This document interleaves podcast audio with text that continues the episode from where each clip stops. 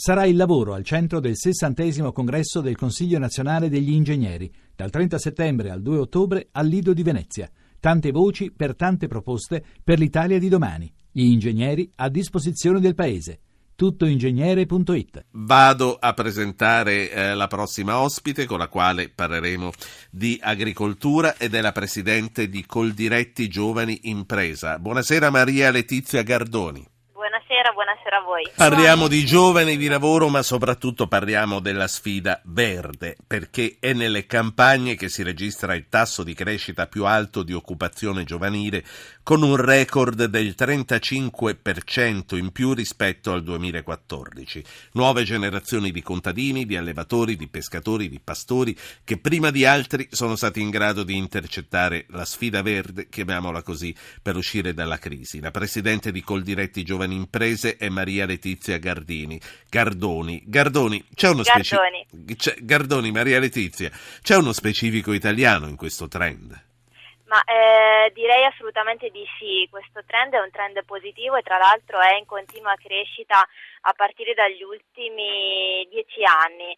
Eh, il dato significativo che è quello de una, dell'aumento del 35% degli occupati indipendenti nel settore agroalimentare italiano è un dato molto significativo, è un dato che ci deve portare a riflettere, è un dato che ci deve aiutare a capire eh, sempre di più come oggi il settore primario per eccellenza, che è il settore agroalimentare italiano, sta dando effettivamente delle prospettive future, soprattutto alle nuove generazioni. Eh, quindi un settore che eh, da sempre purtroppo eh, è stato considerato obsoleto e vecchio e non adatto ad immaginare delle traiettorie di futuro, soprattutto per i giovani italiani, oggi di fatto sì. sta dimostrando che è un settore che è stato in grado di reinventarsi completamente e di farlo a partire dalla grande carica, soprattutto creativa e innovativa dei giovani italiani, sì. per cui c'è sicuramente un aspetto molto importante quello dell'italianità eh, che è legato ovviamente alla, diciamo, alla peculiarità e alla, al valore eh,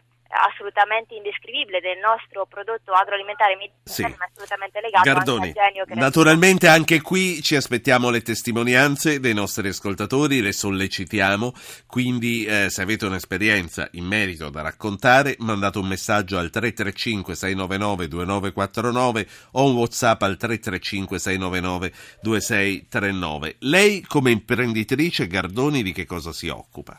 Io mi occupo di ortofrutta eh, macrobiotica, eh, ho un'azienda agricola eh, nelle campagne marchigiane, precisamente a Osimo in provincia di Ancona, e mi occupo quindi di agricoltura. Che cosa vuole dire macrobiotica? Eh, la macrobiotica è una diciamo, filosofia orientale portata in Italia da Mario Pianesi all'inizio degli anni Ottanta eh, che eh, ha portato dove diciamo ehm, eh, diciamo che ha portato nelle marche appunto eh, il nido, la culla della macrobiotica italiana e infatti la mia regione è la regione con la più alta Coltivare macrobiotico che cosa si fa? Significa coltivare con pratiche assolutamente naturali che hanno lo scopo e l'obiettivo di essere di impatto zero, per cui un'agricoltura sostenibile dal punto di vista non solo economico ma soprattutto ambientale, un'agricoltura che ha eh, la voglia e lo scopo di recuperare antiche varietà e di... Mi fa, eh, qualche, mi fa qualche esempio perché con gli esempi con le fotografie si capisce sempre un po' meglio.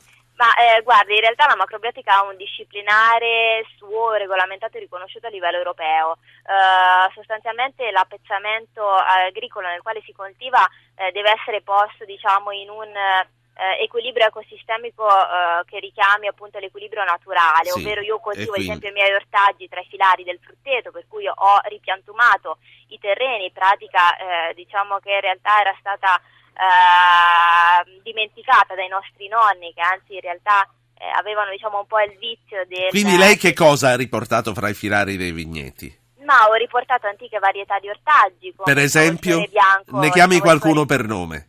cavolfiore bianco di Fano o il mais di pollenza, otto file di pollenza. Eh, queste sono alcune, solo alcune delle due varietà. Ho capito, quindi, ma c- ci sono riuscito di capire anche io, e non è poco. Senta, a proposito dei giovani che ritornano appunto all'agricoltura, ma da imprenditori, come sono organizzate oggi le imprese? Quanto rimane della tradizione e quanta innovazione e tecnologia ci sono? Ma la tradizione diciamo che è il nostro punto di partenza. Oggi non si può pensare ad un agroalimentare italiano senza che recuperi la nostra cultura, la tradizione, soprattutto i sapori e gli antichi saperi, soprattutto delle nostre comunità rurali. Oggi la potenzialità del settore sta nel fatto che questa tradizione si completa e si sposa benissimo con l'innovazione che non è solo tecnologica ma è un'innovazione di processo, di servizio e di prodotto eh, che soprattutto le nuove sì. generazioni di under 35 stanno apportando. Per esempio, qual, qual, è la cosa che l'ha colpita di più? Che ha detto ma guarda quanto è bravo questo ragazzo che ha pensato a questa cosa. Ma guardi, le esperienze sono talmente tante, noi ogni anno ne raccogliamo ne dica una. 5.000. Uh, c'è un ragazzo che è toscano, che quindi è nato e cresciuto nella culla dell'olivicoltura italiana, in una parte della culla dell'olivicoltura italiana perché in realtà molto del nostro territorio è dedicato a questa coltivazione e lui ha deciso di recuperare gli oliveti di famiglia, eh, di, di, renderli ancora produttivi, ma questo è riuscito a coniugare un'innovazione tecnologica tramite un QR code e un'applicazione che permette effettivamente di ehm, eh, di tracciare l'intera filiera di questo prodotto che lui trasforma, per cui dall'oliva all'olio che noi portiamo in tavola, tramite queste applicazioni sì. il consumatore finale riesce effettivamente a capire che tipo di percorso e tipo di tragitto ha fatto questo prodotto. Senta, la eh, scuola è al passo con le vostre richieste?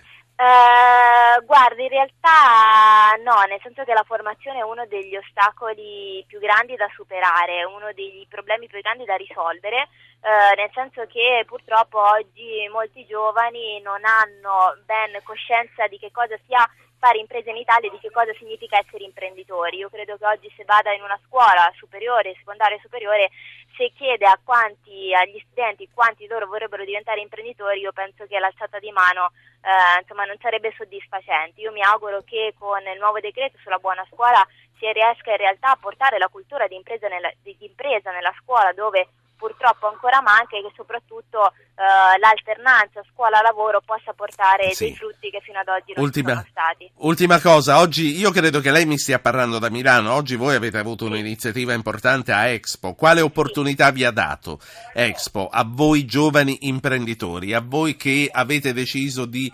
investire con le vostre imprese eh, sui campi, eh, nell'agricoltura, nella zootecnia e in tutto il resto? Allora, Expo sicuramente è stata una grande opera soprattutto di sensibilizzazione in merito a tematiche importanti che ci riguardano tutti da vicino come quella dell'alimentazione del cibo ma soprattutto della tutela dell'ambiente.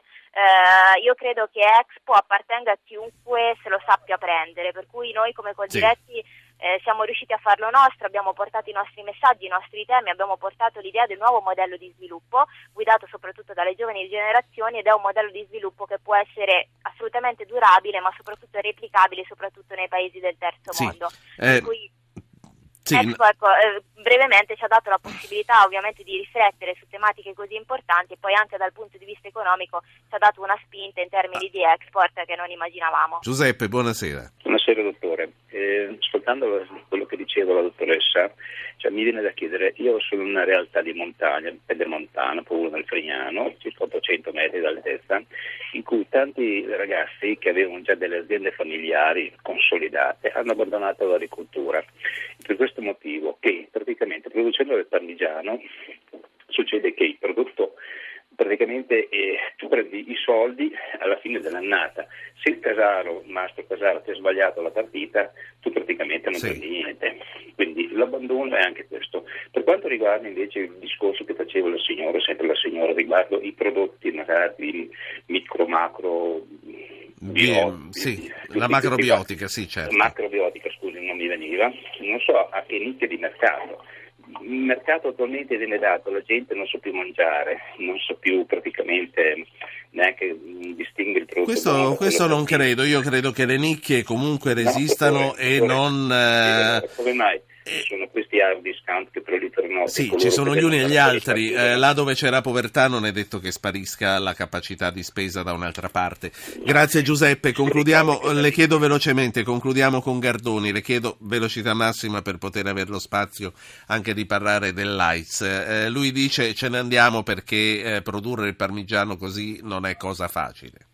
In realtà esistono delle difficoltà, io questo non l'ho negato nel mio intervento, nel senso che eh, effettivamente l'agricoltura italiana è vittima soprattutto di una falsificazione del prodotto agroalimentare italiano che pesa tantissimo soprattutto sulle tasche dei veri produttori. Eh, il problema del latte e delle, dei suoi derivati, quindi dei formaggi come anche in questo caso il parmigiano, è vittima del fatto che ad oggi non esiste ancora un'etichettatura eh, d'origine che possa effettivamente sì. indicare quale sia il vero mm, prodotto made in Italy. Io Ovviamente brevemente le alternative sono quelle di eh, riuscire in questo caso, da quanto ho capito questo signore non trasforma direttamente il proprio, il proprio latte, un'alternativa, una soluzione possibile finché non entra in vigore questa, appunto, questa legge è di andarci ad accaparrare il maggior spazio possibile all'interno della filiera. Io la saluto. Che produce latte fresco dovrebbe anche eh, diciamo, ingegnarsi per poter... Io la saluto e la ringrazio davvero. Grazie. Maria Letizia Gardoni, Presidente di Coldiretti Giovani Impresa.